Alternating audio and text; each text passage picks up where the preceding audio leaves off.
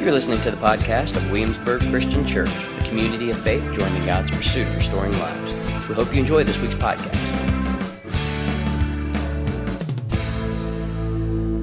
This series, if you're visiting with us, Gripping, Grasping, and Giving, a view of money, possessions, and power. And this idea has been that if we do not keep in mind what the scriptures call as the greatest commands, what Paul even talked about, that everything, even himself said, hangs on this, and that was to love your neighbor as you love yourself, then we will end up living a life of grasping and gripping. We will not live a life of giving. And that idea of grasping is that we never have enough, right? And that idea of gripping is that we live with fears of scarcity, that there's not enough to go around. And so what ends up happening, and we talked about this, we end up thinking, well, earn all you can, uh, save all you can, give all you can. That's been the guidepost of this conversation with this series. You need to earn all you can, but not just stop there. Earn all you can so you can what? S save all you can. And you need to save all you can so that you can what? Give all you can. Now, here's the thing, though, and here's the thing we talked about. Here's where the love of neighbor ethic matters, and here's where the grasping, gripping, giving conversation matters. If we're saving for a rainy day, and we aren't willing to dip into that for somebody else's rainy day, then we're not doing it right.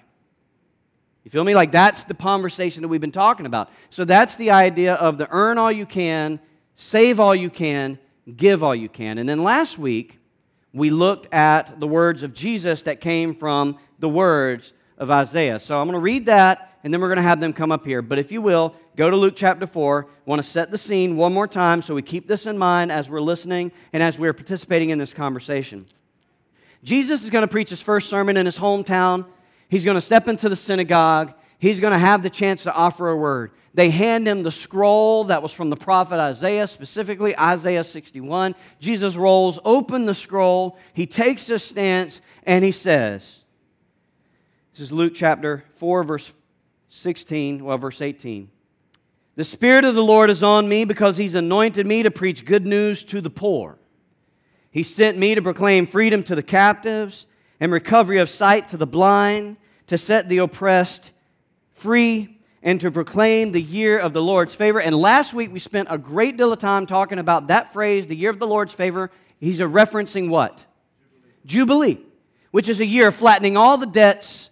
It was a year of restoring, repairing, and rebuilding all that had been broken Year 50 comes around, all lands that had been acquired go back to original family. All those who had been slaved are free. All those who have come in, everything, the ground is level at Jubilee because Jubilee was the time in the Torah where Yahweh did not want a permanent underclass.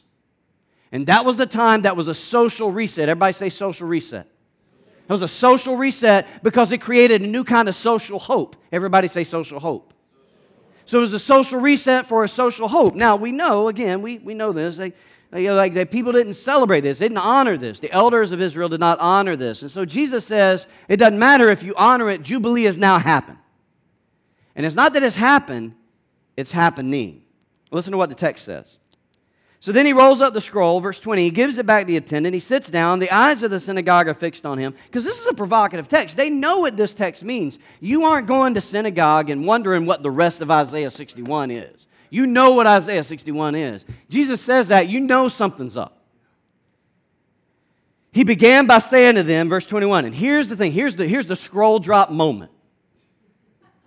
All right? He says, Today as you listen, the scripture has been what? Fulfilled.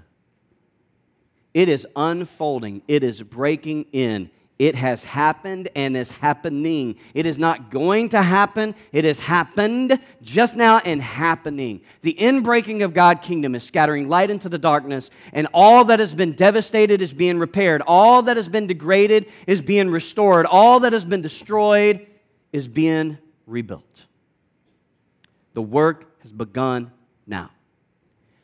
The only question is are we willing to see it and live like it is true? Are we willing to join God in the work of rebuilding, restoring, and repairing? Or are we just wanting to go to heaven when we die? Are we just wanting our sins forgiven? Are we just wanting to save all we can so that we can just save all we can? Are we going to keep grasping and gripping And instead of joining God in the work of repairing, rebuilding, restoring, just grip some more. Are we going to build bigger tables? Are we going to believe that if we don't get to choose who comes to the table of Eucharist, then we ought to stop choosing who comes to our dining room tables too? Are we going to actually believe that love of enemy is possible? Are we going to actually believe that love of self is actually mandatory because we're to love our neighbor as we Are we going to actually believe that when Jesus brings a tax collector who's a treasonous betrayer of the people of Israel together with Simon the Zealot, who is a religious nationalist vigilante, together with some blue collar workers and says, I need y'all to be my people, and Jesus did say y'all, y'all to be my people, that he's going to bring all political ideologies together around the cross and resurrection and the power of the Spirit to show us that we ought not choose who belongs because the choice has been made. Everybody belongs because we know that it is all begins with a G, ends with an E, has race in the middle. Grace. Are we going to believe that? Because that alone rebuilds.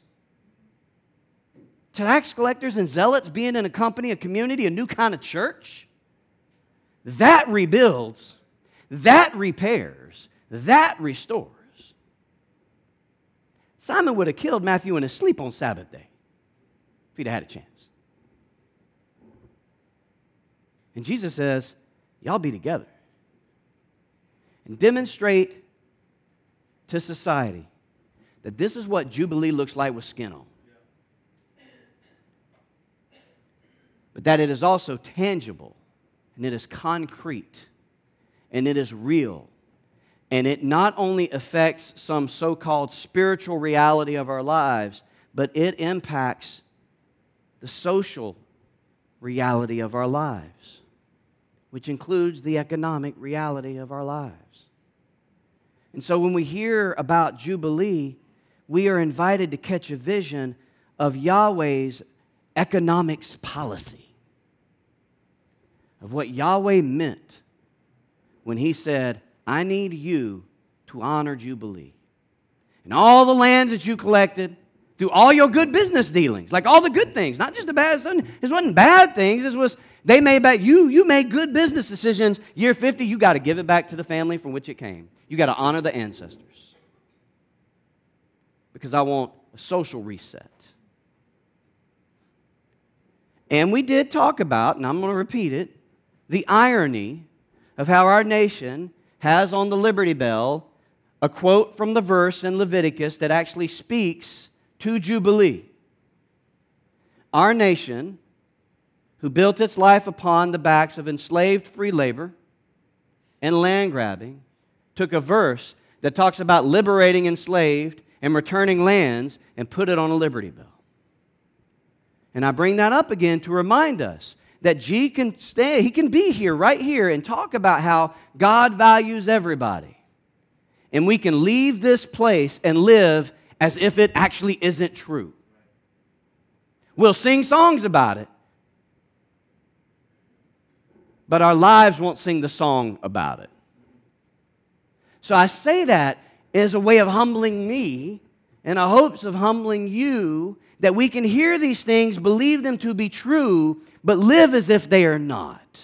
Because the social fabric of our lives can form us in such a way to just go on about business as usual. Because then, if I actually welcome these folks, or if I actually give that money, if I actually let my rainy day fund meet their rainy day, that's actually going to cost me something. If I welcome the zealot while I welcome the tax collector, that may make me so uncomfortable that I'm not willing to live in Jubilee. And so I'm going to be like the elders were in Israel in year 49 when they got together and knew Jubilee was happening. And they said, hey, hey, Jubilee's about to happen. Y'all, y'all, y'all think we should do this?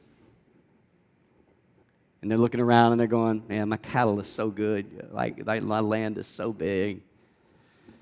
I mean, Danny Poe made a boneheaded decision. That's on him. This is my land. And we won't do it. And what we sometimes forget is there's always a price to pay. It's just a matter of which price we're going to pay. We're either going to pay the price that comes with Jubilee and get the inside out liberation that Christ longs for us to have. Or we're not going to pay the price that Jubilee costs, and we're going to pay a different price instead and get this kind of fictitious land of broken promises liberation that society promises that society cannot keep. And then sometimes we have to get really practical about what that looks like with our business, with our vocations, with our houses, with our money. Does that make sense to y'all? So Isaiah said this in Isaiah 61 because Isaiah, in God's wisdom, knew Jesus would say it. Isaiah said it because Jesus would do it. And now we are a part of the repair. We are a part of the rebuild. We are a part of the restore. And so, four things we said we have to remember as we move through this series with our guide of earn all you can, give all, save all you can, give all you can. Number one, we have to keep Yahweh's vision of economics in our heads and how Yahweh's greatest desire is to promote neighborly love. Everybody saying neighborly love. That's Yahweh's concern. That has to be the number one concern. So if, my, the, way I'm do, if the way I'm doing my money and the way I'm doing my life doesn't land in a promotion of neighborly love, I need to reset. Does that make sense? That's where we're headed. You got to decide if you believe in this, but that's where we're headed. Number two, it's all grace. I got to remember that nothing I have I can actually call my own. It is all grace. It has been entrusted to me by God because God trusts me to do something beautiful to promote neighborly love with it. Does that make sense? So we said that. So that's number two. It's all grace. Number three, and here's the part that we sometimes don't think about. A lot of times we stop there, but we got we have to think about this rest because we know that Yahweh is a Yahweh who cares about the descendants and cares about the ancestors, cares about the sins of the mothers and the fathers, and the impact of the sins of the mothers and the fathers on the children today. Are y'all with me on that? We know that that's the case. And so we said number 3 is that we have to start, we have to step back and look at how then the church has failed to do those two things and succeeded in doing those two things. Does that make sense? So we, we can look back and we can see how the church is responsible for hospitals in the world.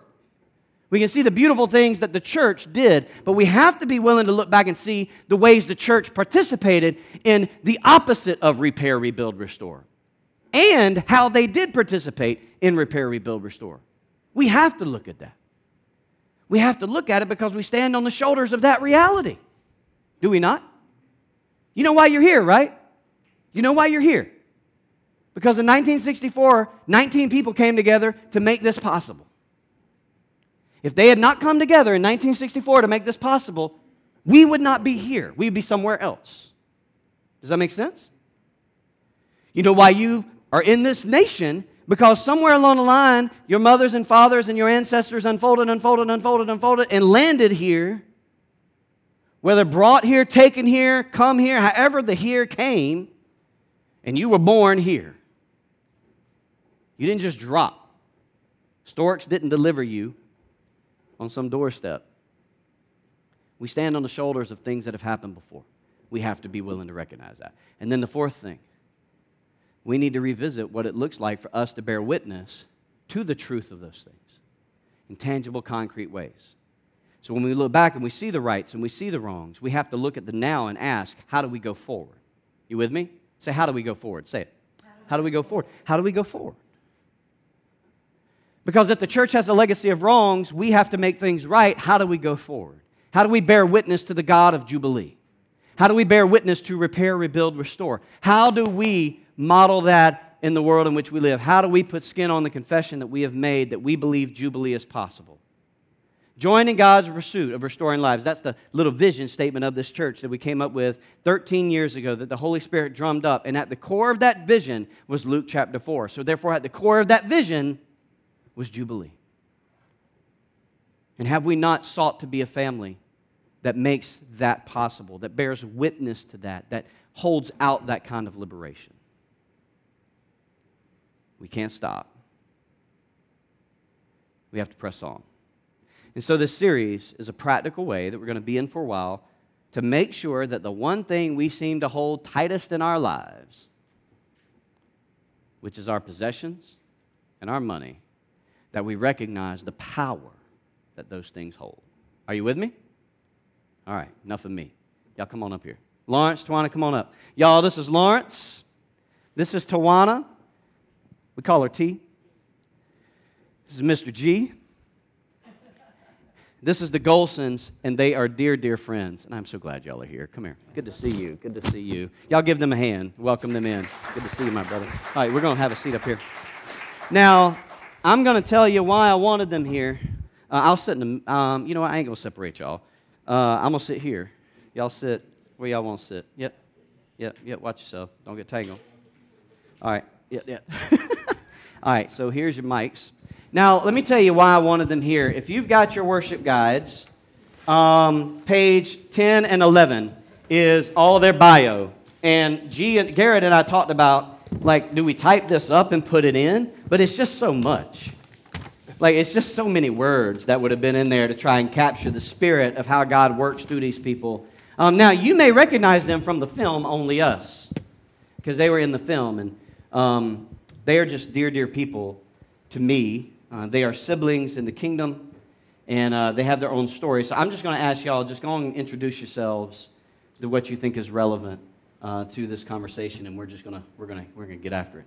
Appreciate you there, brother Fred. Mic up. Appreciate you there, brother Fred. Good morning, WCC. Uh, now, you got to say it like we, you know, we're at church. We're excited about this. Thank you. I want you to, you know, blow the, the ceiling off so the folks in 1964 who dreamed of this dream say, ah, we got it right. So, good morning, WCC. See, oh, I just want to say, see, it's possible for you. like second gathering on how to, it's possible. I just want to want to throw that out there. All right, thanks. Bro.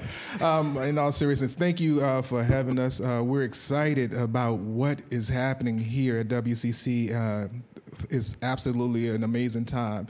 And speaking and talking about money has been one of the things that people often avoid, but it's the most necessary part of the conversation because we're really talking about the, the, the, the, relationship with currency. You know, if we get the word money out of the way, we're dealing with a current. So we have to begin to focus more so on where do we want this current to flow and how we want it to flow for humanity overall. Uh, I'm Lawrence Gholson. Anybody familiar with a little place called Dinwiddie County? Probably not. Uh, I'm, I'm, from Dinwiddie County. That's where I grew up on the farm back in the woods with livestock. The other DC. And all of that stuff. the other DC. nice. Yeah, duck country is what we call it. DC duck country. Um, but uh, but again, uh, Tawana and I have been. We are naturally doing the work that we've always done. Uh, my mom, uh, who is her biological mother, but my mother in love, came to an event that we were uh, facilitating, and she said, and, and she's a, she's a woman of faith, and she's was a teacher, and she just was a spiritual mother for me as well. She said, "You guys are doing what people in the body really want to do. Your life is your ministry. You don't have to work. It's not something that we have to build up. It's just, and that's what we always believe that God, if you can use anything in its natural state and form, use us in our natural state and form to give you glory and to demonstrate your goodness. And we've lived our lives actually since we were teenagers. I met this young lady at the age of, she was 13 years old uh, we became best of friends. We weren't trying to date. We didn't even look at each other like that. We were just the best of friends. But because of that that organic relationship, it has evolved into uh, we we think alike and think totally different at the exact same same time. And you know, if anybody who's been together at any amount of time, you know that's a gift that is given. You don't you don't make that happen. But uh, we're busy. We consider ourselves to be business and community strategists because, as you can see in this this write up, there's so many pieces to what we do, and people always ask, well, what do you do? We, it's one of those things you have to catch. We can't just say what we do because it's multifaceted and it's really all about humanity. So we're glad to be here. I'm gonna pass the mic to Tawana. You know, it's funny. He always tells the story that he met me at 13, but he never tells his age. So that have people in, in the audience like, mm, how old is she? Anyway. I was 14. I'm Tawana Gholson. Um, been walking the walk with this man for so many years, over 30 years. Um, well, over 35 years now, because our oldest is 33. Three. 30, he's 33. We have a 33 year old, y'all. Ain't that Well, then something? it's 37 What in years the- then. what in Oh the my world? gosh, we get you get old. Um, anyway, Y'all need to take a break and talk about that. Like, like, y'all- We y'all- gotta y'all- sort out I know, these yeah. we we lo- we've lost track because our kids are older than us now. But um, you know, we stop counting and they keep going.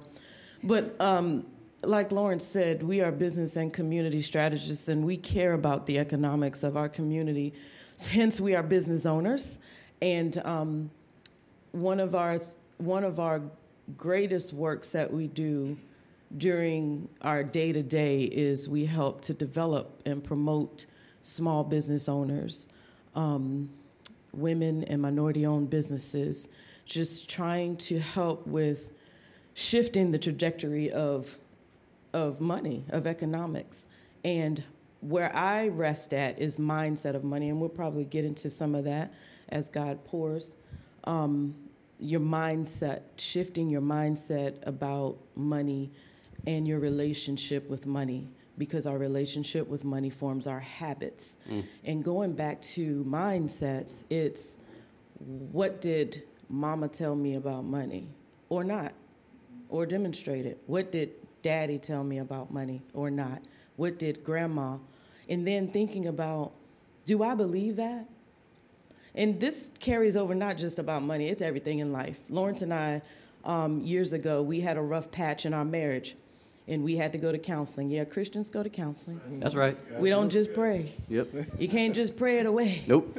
Got to go talk to somebody. That's right. And we had to go talk to somebody. And one of the things that this great counselor had us to do, and we've been practicing this and everything, including um, how we look at our money, was because we came in as young, you know, we was young. Well, this is how I was raised. Well, this is how I was raised. Well, who told you that? Well, who told you that? My mama did it this way. Well, my mama did it this way. Back and forth. So our counselor's like, okay, stop. What do you believe? Get out a sheet of paper, and I use this practice um, in my practice now. Draw a line down the middle. On the other side, write down everything your mama, daddy, grandma, aunt, and uncles, friends of the family told you, even down to you step on a crack, you break your mama's back. Everything, everything that's in your head. Then go on the other side and say, Do I believe that? If you don't believe it, cross it out. If you believe it, keep it. And then write your own rules to your marriage. What are your rules? What do you believe? And we've practiced that, and we've had such a better, fruitful life. Not only a, a fruitful marriage, but a fruitful life. So I use that practice um, with my clients about money because there's so much emotion. When we sit down and talk about, you think, okay, well, you, you know, you're going into business because you want to make a lot of money. Yes. You want to make money, you want to make a living, you're an entrepreneur, you want to solve a problem. But you got to get to the root of how do you deal with your own before you can help someone else, especially if you're trying to employ people. And that is such an emotional, an, an emotional conversation for people. I've had people crying just to talk about, well, what do you spend your money on every month? Let's talk about the cell phone bill. I had a girl tell me, well, I will not, you know, not have this cell phone. I said, you don't not have to have the cell phone, the bill. There's other ways. There's cheaper ways. She just couldn't see it because of mindset and your relationship forms your habit. So that's why I rest in, and I've written a book or two or three on money. And yesterday just had a book signing at Barnes and Noble, of Barnes and which I went. So, but you can see the books there. So, and, and I mean that. Like part of why I wanted them here is I wanted them to be introduced to you and you to them because they are a resource in the kingdom of God of what God is doing. And so instead of talking about them, I have a little rule nothing about me without me. so I would rather just have them here and let them meet you so you can hear the story and experience it and feel it yourself. Because, in all sincerity, there's no way that I could describe this family. Um, I mean, I could, but not for you to fully capture. Uh, I could talk about their compassion. I could talk about their entrepreneurial spirit. I could talk about their diligence and their drive and their intelligence. I could talk about the way they rally people around and make the community better. You even heard it in T's statement. I can talk about how they try to solve problems with these things and don't just set out to do it just for their own good, but also for the good of their neighbor. And I could even list all the things here, but you have to meet and see. You have to hear and see. It reminds me of Job. When Job had gone through all that Job had gone through, at the very, very end, after God had restored and repaired and rebuilt all that Job had lost, there's a last, in the last section of Job, Job says, Before I'd only heard about you, but now I have seen you. There does come a point in time where we can only truly learn by the experience of things, and that includes people. Because, T, as you were saying, this is about a mindset. A lot of times we want practical things. And here's the thing, church. If you were given practical steps, but your mind doesn't change, what do you think is going to happen with those practical steps? They're going to fall back. Are you going to trip yourself up? Are you going to do it until it gets hard? And then you're going to go back to what you know. You with me? So that's why Romans 12 says, Be transformed by the what? Say it again, by the what? Renewing of your mind. All right, by the renewing of your mind. So let's talk about And that's a that's a balancing act. Oh, I'm sorry. That's a balancing act because you have to literally do what Paul said. You have to die to that flesh daily. You have to cast down those imaginations. When those those, I mean, I hear my great grandmother's sometimes superstitions every day. yeah, yeah. When I do stuff, it's like some sort of superstition comes up, you know, and it's so ironic because they say, "Oh, we don't believe in all that stuff." But then you tell me stuff that's superstitious Right, to right. believe in. Right, right. And I and I have to cast it down because it makes no sense. No, right. And why am I believing that? Right. You know, I walk down the street and I'm holding my husband's hand. Oh, we can't cross, we can't separate each other in the pole. What does that mean? That's, I mean, even silly stuff like that. It's like, So you have to- you, you have start to- walking around. st- Why am I doing this? You have to find you have to find humor, Yeah. and then you have to find resolve in understanding and, and with your ancestors, with the with the lessons they were teaching you. Resolve in it was all about love. You know, it was really about love and understanding. And yeah, as we grow, we should become better, and we should be become better in explaining. So. I- I'm pretty sure our grandkids are going to say something crazy Yeah. that we taught them because that continues to happen as they become smarter and wiser and they learn a better way to communicate a, a, a lesson. Uh, but based on what we were taught, because we both laugh at that, you know, did you just hear that? Big my my great grandmother was Big Mama. I don't know about y'all, but Big Mama would have certain things, and it comes up in my mind all the time. And it's a wonderful, familiar, relaxing relationship. But I immediately cast down what does not serve me, and what does not necessarily mean something for me today. So then I'd say take a note if you're taking notes, and you can write, We are the stories we tell ourselves. Amen. and you can re- rewrite that narrative. And that's the thing.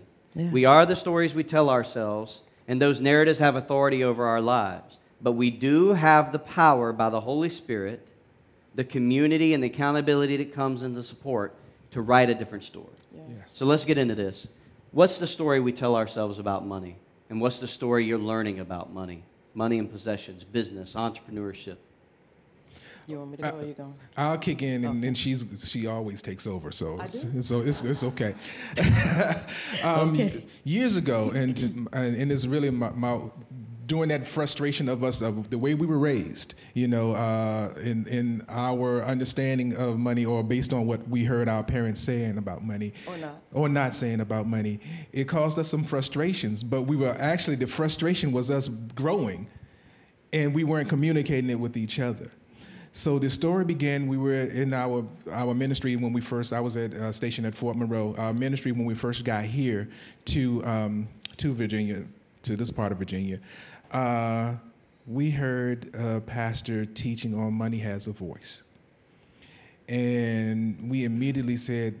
We rehearsed that in our mind, and Tawana has always been absolutely amazing when it comes to being able to dissect money in, in, in numbers and, and she began to go down this extremely long process of understanding it and I was never comfortable with being broke anyway. they're absolutely not comfortable with that at all so she began to study and we began to rehearse it in our in our time together she I don't know. I was yeah she had lived experiences you know sometimes your childhood traumas Yeah, that's right. you know because it was not necessarily a matter of broke or it was more a matter of brokenness Yeah. so you are looking five miles down the road but we still got to live at here and now. Now, me, on the other hand, I was all about here and now based on how I was raised because um, back then, Virginia Power was VEPCO. Anybody know about VEPCO? All right, VEPCO gonna be there tomorrow, but I need to eat today.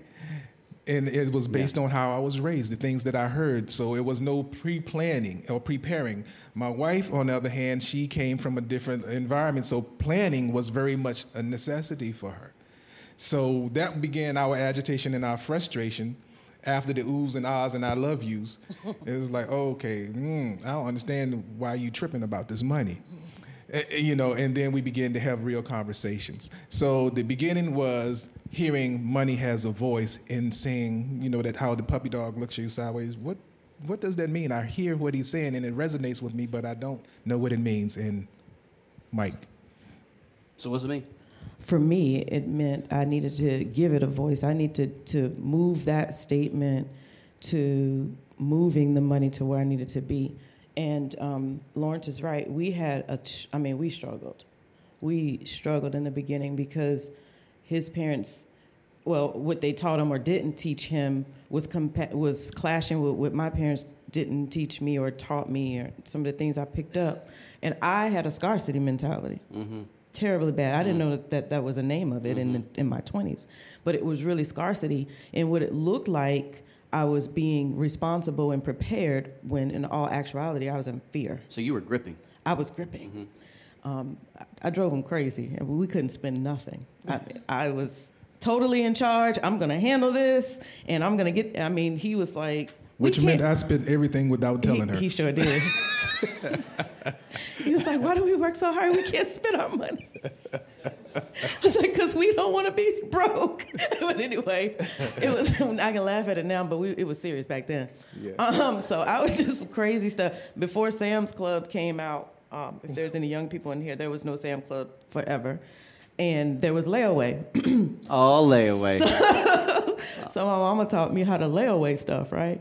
So I used to lay away everything, toilet paper, paper towels, everything, because I wanted to store. In my mind, I was storing up for, you know, for that rainy day, and I received the rainy day because I was waiting for the rainy day, but I wanted to store.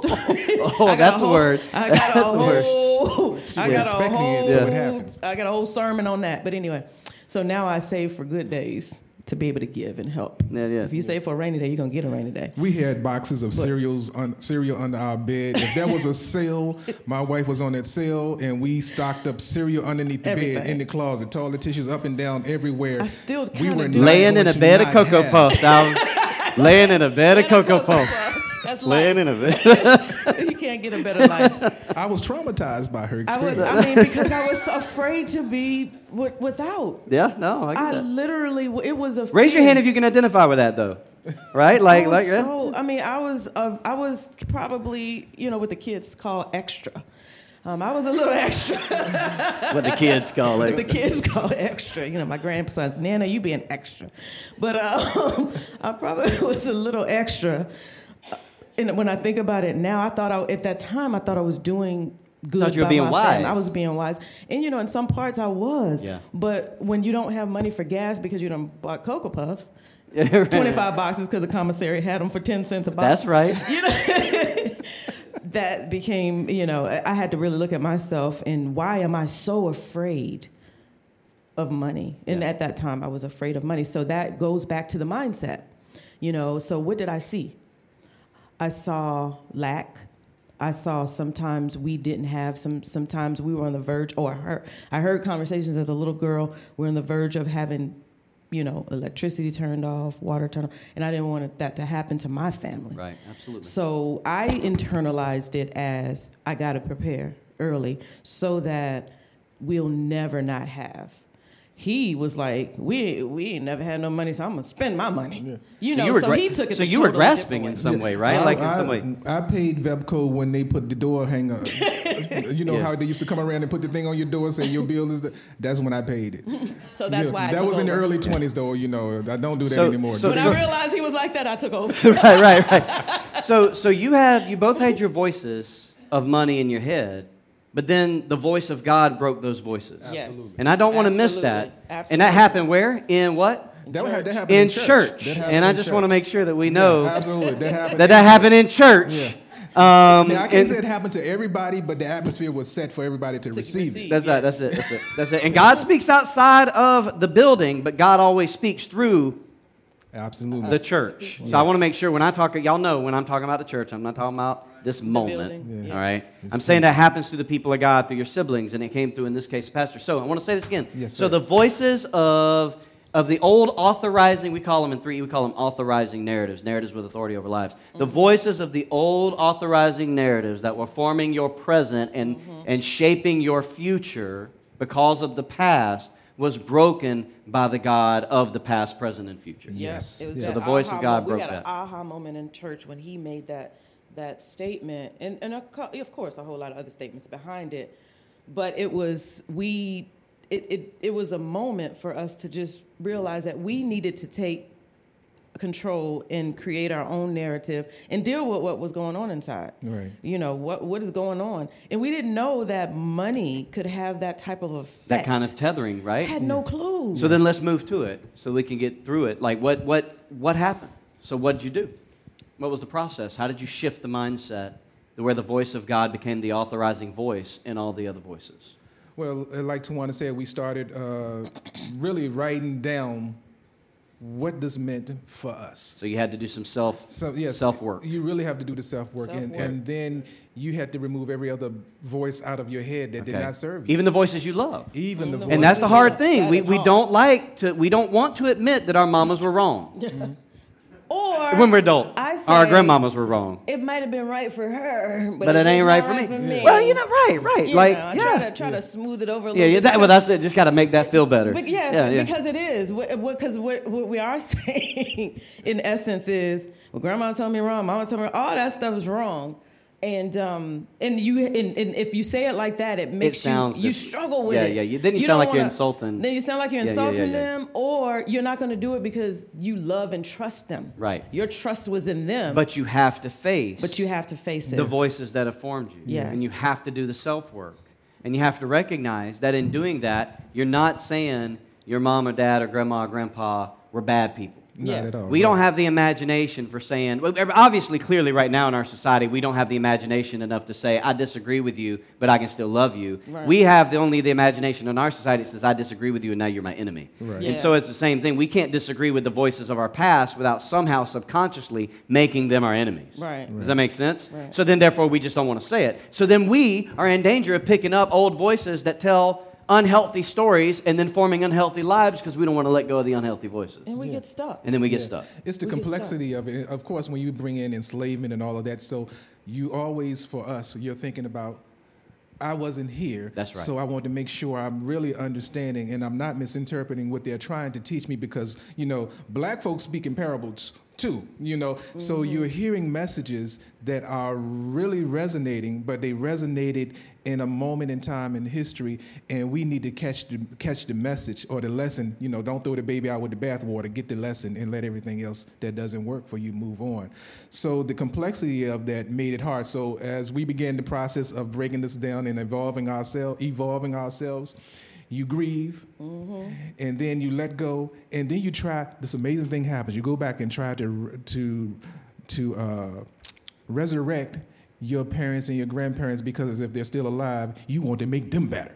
You're trying to pour into their head. Oh, yeah. So you're trying to now project onto them what you felt was projected onto you. Okay, so let me pause you. You said something earlier.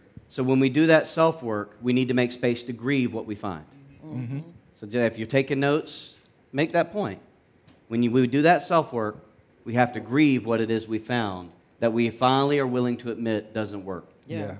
And then we have to let go, absolutely. which is the hard part, Yes, right? Which is a process of ongoing. yes. And then you were talking about resurrect them, but in a sense, though, you like we have to resurrect ourselves. now. Yeah, Yeah. yeah. Because you're that's a bit of a that's kind of a death. That's a death of expectation. That's a death of sometimes the way we romanticize people who formed us and loved us. Mm-hmm. Yes. Right? That's a death of some things, and we have to be resurrected Yeah. into this new life for this new way of thinking about things like money, Yeah. and possession. And I'm all about writing down. I, I take the, the scripture, write the vision, make it plain on tablets. He that hear can run around. I take that literal with everything. I've been doing that since forever. And um, I go back and look at my high school um, memory book, and I was a little planner, but um, I had my little life planned out. But uh, it, did anything happen that way? Some, but not much. Um, so we we had to sit down and write it out. So you didn't even have to write out we the had vision. to write the life. vision out. What what is it that we're trying to accomplish in our life? Right. Because you know, being a young couple married, you're re- sometimes you're operating on everybody else's vision for you. Absolutely. Yeah. You know, they wanted us to get married because they thought he was a nice little preacher boy from the country, and you know, he was better than anybody else that I've been involved with, and um, I mean, because you marrying a good one. They said all that about me, girl. yeah, girl, my mama that. did. My At- mama just knew at you were going to be 14. preaching and carrying on. at 14, too. Yeah, well, we didn't start dating until I was 16 because I wasn't allowed. And allowed. the funny thing is that our families were, we didn't necessarily know it, but our families knew each other. Yeah, from uh, years From years ago. down. They were always, as we got older, folks said, oh, well, the Tuckers and the Gholson always been marrying.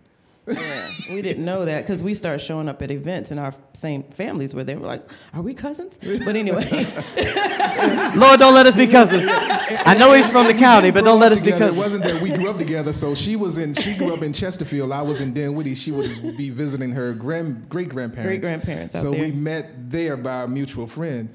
And so we didn't know each other, and she wasn't there. So it was like, wait a minute, you got All right. family here. I said, I got to re- look. This is what it's like for me to be at lunch with these people. Like they, that's why our lunches are two and a half hours. too many They- layers. they- they- way too many much- layers. So Okay, we swing wrote back the- in. We wrote the vision. yeah, wait. So you write the vision. Yes, Mm-hmm. yes. And so we, we as we started writing, we started writing what we believe in and what we want, where we wanted to go for our family. So you have to have. So please hear me out. You have to have guide. You have to have a guide, but you have to have signposts. yeah. Right. So the language is signposts. So when in our series we've said that there are four signposts, and those four signposts are, are listed right there in the worship guide. And we use that language on purpose because if you course out for a direction, you can have a guide, but if you don't have any signposts, you're not going to know where you are in the journey. Yeah. You may know where you're headed, but you got to know where you are. Yeah. So you need signposts Yeah.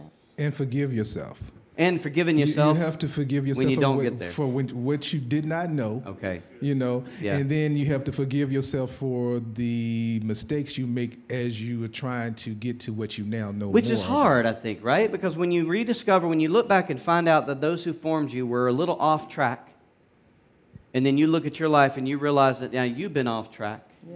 and then you look at the vision that you've laid out and you see how far you are from what you genuinely believe God's laying on your heart, there can be some different kind of guilt there. Yeah. Because then, especially if life has changed in the midst of it all, Yeah. especially if how you are right now is not how you began.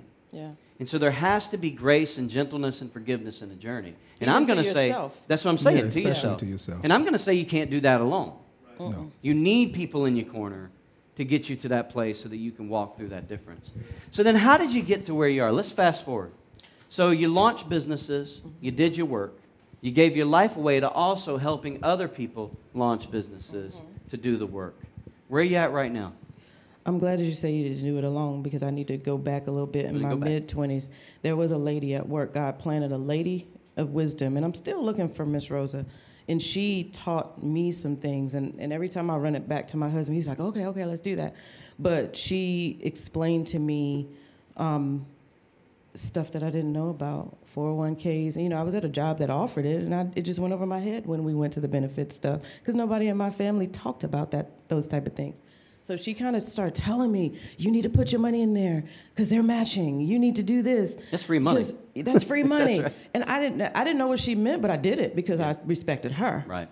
And um, so that helped us catapult. And my husband did what I told him to do. When I went back, I was like, okay, Miss Rosie said to do this. So she went and did it.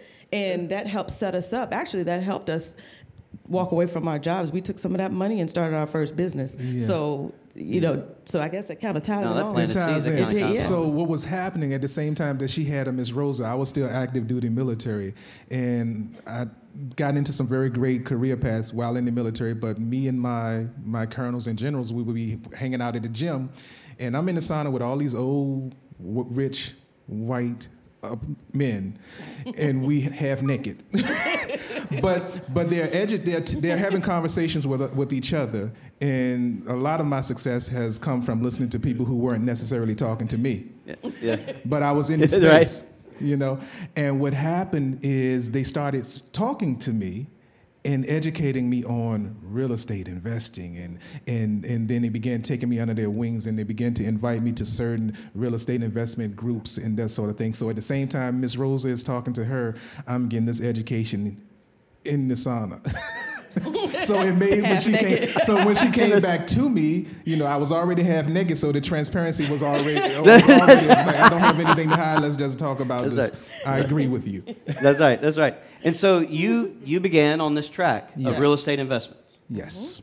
and started buying up properties. What and then out of that, businesses began to launch. Yeah, we had a heart for people always. So Yeah. affordable housing, just trying, you know, real estate for us was about not only understanding the real estate market and, and being able to financially secure things for us, but to create it, create opportunity for folks to have houses who may not necessarily been able to qualify or are ostracized for whatever reason. Maybe they have a past because we all do. Nobody want to talk about it. Everybody got one but they deserve an opportunity or a chance and then use that as an educational tool to help them to become better So now this is why, and now you're seeing. I hope you're seeing why I wanted them here, because they entered into places that needed repair, rebuilding, and restoring.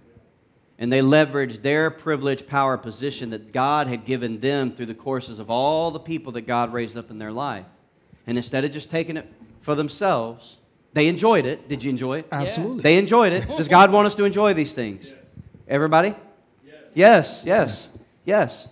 But we can enjoy it with others by being with others in the enjoyment of it and then leveraged it for their good.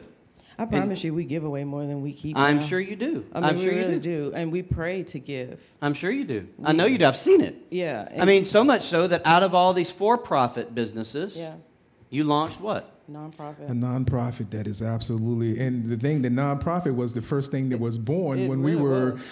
26 when we first started hearing about the money has a voice we started this little group called Inner Peace Coalition, which traveled from churches. It was our ministry. It was our way of ministering, and that started back in 1997. Because the lesson that we're talking about, you guys, we this this was almost 30 years ago, and well, what close to 26 years ago in the making. We started hearing this message when we were 27 years old, and that was when the work began. The the fruits of that. How old again? I just want to say that again. That was 27. Gotcha, we were one second. Yep. 27 years old. so uh, you're never too young. Never, you're never too. and long- you're never young. too old. And you're never too Absolutely old. not. Because that's Yeah. part of what y'all help people see now. You're Yeah. never too young. You're never too old. Look, real quick. I, want, I don't want to Oh, cut you sure, off, but I want ahead. They help folks who find themselves in crises and turning points in their lives.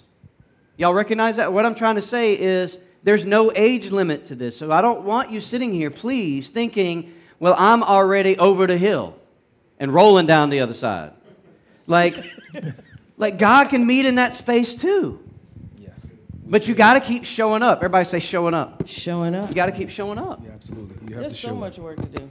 There is. There's so much. Oh my goodness. And so I at 27, you launch this nonprofit. It becomes the ministry for you. Out of that, out of your entrepreneur spirit, you invest in businesses. That investment yields a return. The Bible says if you sow of the spirit, you reap of the spirit. If you sow the flesh, you reap of the flesh. But you so that's the whole like if you're waiting for a rainy day, you're gonna get one. Mm-hmm. But if you're waiting for the good days, Yeah. you're gonna get one. If you sow the spirit, you reap of the spirit. But you're giving and you're generous and you're gracious and you're risky in what you're doing. But you're wi- you're wise because you have your vision boards. You're laying it out. Am I right? Yeah. Yeah. So you're dealing honestly with the past, you're looking clear into the future, and it's forming how you're living in your present. And it all is about how you're investing in the lives of others while you enjoy it along the way, mm-hmm. right? Right. Yes. I love the way Fred just wrap things He up. for you. does. He, you? he's a good rapper, rapper. Well, you know. so, so, and so you've got to know. So I've been involved with them in business environments because y'all may not know, but Allison and I have an LLC. I've been involved in them with the nonprofit environments because we collaborate between 3E and IPC. Um, uh, you know, they're, they're, I mean, Latuana and I are on, what are we on? The Racial Trauma Committee, Yeah, the Trauma Training Committee. conversations, don't we? Yeah, and then and, and Lawrence is, is the president of NAACP, and we are involved in all these different like intersections of community building and community organizing and community development. And I've just watched them and their witness and what they do, and I just wanted you to see that they have an imagination for this. So I'm going to ask you as we kind of start wrapping this up. What is your why? Mm-hmm.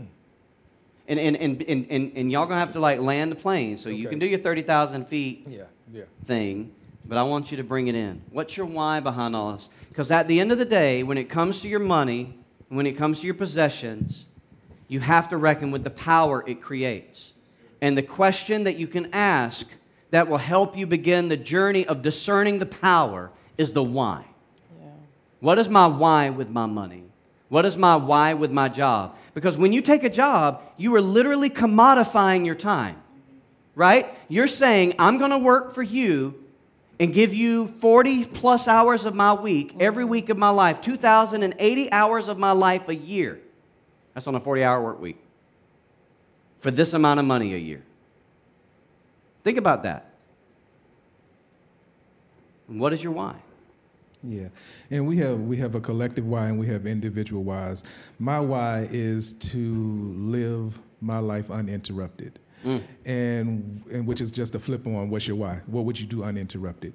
What I would do uninterrupted is what I'm actually doing now. All of the things that you say that we're doing in my in my book, Mind on My Money, I talk about: Are you willing to give up the life you're living right now to live the life that you deserve? And mm. for us as believers, living the life that you deserve is a life of giving, a life of solving problems, a life of redemption, doing the redemptive work, and building up the kingdom, building up people, educating people, delivering and, and, and freeing people from their, their thought processes that don't serve them well. So that's my why, is just to live my life uninterrupted, doing just that. And living the life, letting go of the life you have now for the life you deserve. Absolutely. And for the life you believe God's calling you to live. Yes, sir. And I, and I want to pause. Let's come back to that, but when we close, because I want to talk about the practical side of that, because I want people here who go, but I can't. Mm. Because there are people right now who are saying, that all sounds nice, Fred, but I can't. And here's the thing God can. Mm. What are you willing to do to live into that confession, right? right? That may mean you have to learn about a 401k. Yeah. That may mean you need to sit with Dave Anderson or Jason Blanchard in our church and do some financial planning. That may mean you might want to look at how to restructure debt. That might look at letting go of some things, that third car that you bought, that fourth house you own. That may look at letting go of some of these other things to start genuinely asking myself, is my why leading me to grasping or gripping, or is my why leading me to giving? And so, what's going to have to change and be rethought in my life? And I may need to get some real advice. You may need to hire these guys. You may need to hire Dave, Jason. You may need to hire somebody else. But this is how this works. You may need to go to a sauna a little more often and listen to the room. It worked for me. Just keep your eyes to yourself, but listen to the room and see what's going on. You may need to listen to Miss Rosa. Miss Rosa. Miss Rosa. I gotta find Who's your Miss Rosa? you, are going to be in between services trying to find her. To but the point I'm trying to make is it's all about entering into the conversation and having an imagination big enough to believe that it's possible. Yeah. All right, that's yeah, it. That's and what's your why? I felt some leaps in, in my spirit when you said get rid of a house or a car, mm. because that's a hard thing for a lot of people. So what I would say is there is God is in the in, in, in the business of multiplication, by the way, but Lawrence and I have learned addition by subtraction over the years. And that's what I was about to say. It's about the pruning. It's yeah. about the pruning. And when we've let some things go, God came in and multiplied others. Every so time. I just wanted to say that no, no, no. real yeah, quick. Really. But um, because it does vex people when you have to give up things that you've worked hard for, That's even right. down to a cell phone bill. I mean, I'm telling you, people just get emotional. I'm like, but you can do it for, for prepaid at fifty dollars a month instead of one phone for one fifty a month. I don't know. I need to have this iPhone. I need... Anyway, um, that's I'm, I'm, traumatized. I was about to say, Tawana going to have to call her afterwards. I'm traumatized, but, like, but anyway, I'm like, I don't understand. You got a hundred dollars of savings right there, and you don't see it. But um, Anyway, that's what we deal with every day. But um, my why, outside of, and I'm Lawrence and I are blessed that we're able to see our children's children. We have grandchildren. So that's, you know, when you read that in the Bible that you leave a, leg- a wise man leave a legacy for his children, children, that's like a, a dream one day until you become a grandparent. So outside of making this world better for them, um, that's why we, we still work hard. That's right. That's why we go to the gym and work on our bodies so that we can do the work too, because we got to stay healthy. Um, outside of that, the, the, the visions and the dreams that God give me are so overwhelming that I cannot do it without money. So my prayers are are focused on other people always. Right. Because I'm just crazy enough to believe because of my history with God is that God's going to take care of me. So I don't pray for me anymore. I don't pray. I don't waste God's time saying, "Can you pay my light bill, water bill?" And all that. I don't waste God's time with that anymore because I'm out of the way. My work and my why and my mission is for the good of people. And mm. if God gave me that idea, then I'm crazy enough to believe it. God, you got to fund it. That's it. If God gives you the what, here's what I've said before. If God gives you the what, you don't have to worry about the how. Yeah. Mm-hmm. You just got to believe in the what. And remember, WCC, we're going to have Francis B next here next uh, Sunday for Kenya. He's going to be here with us. And Danny, you remember when we were you were shepherd here, and the what was we were in debt, maybe looking at having to lay off somebody. But the what was God presented to us all of these children who were AIDS orphans in Africa at $35 a head. I'm being crass with this. I'm thinking mathematics. With 20 children in this village that we needed to sponsor. And the eldership understood the what. And so, even in debt, the eldership, even with the staff at risk, the eldership knew that if we presented 20 kids to you, that's $35 a child that could have been going to the tithes and offerings. But the elders understood the what and trusted God with the how. And what was it, Danny? Two years later, we were out of debt? Something like that? Because that's how God works. You got to know the what so you can trust God with the how.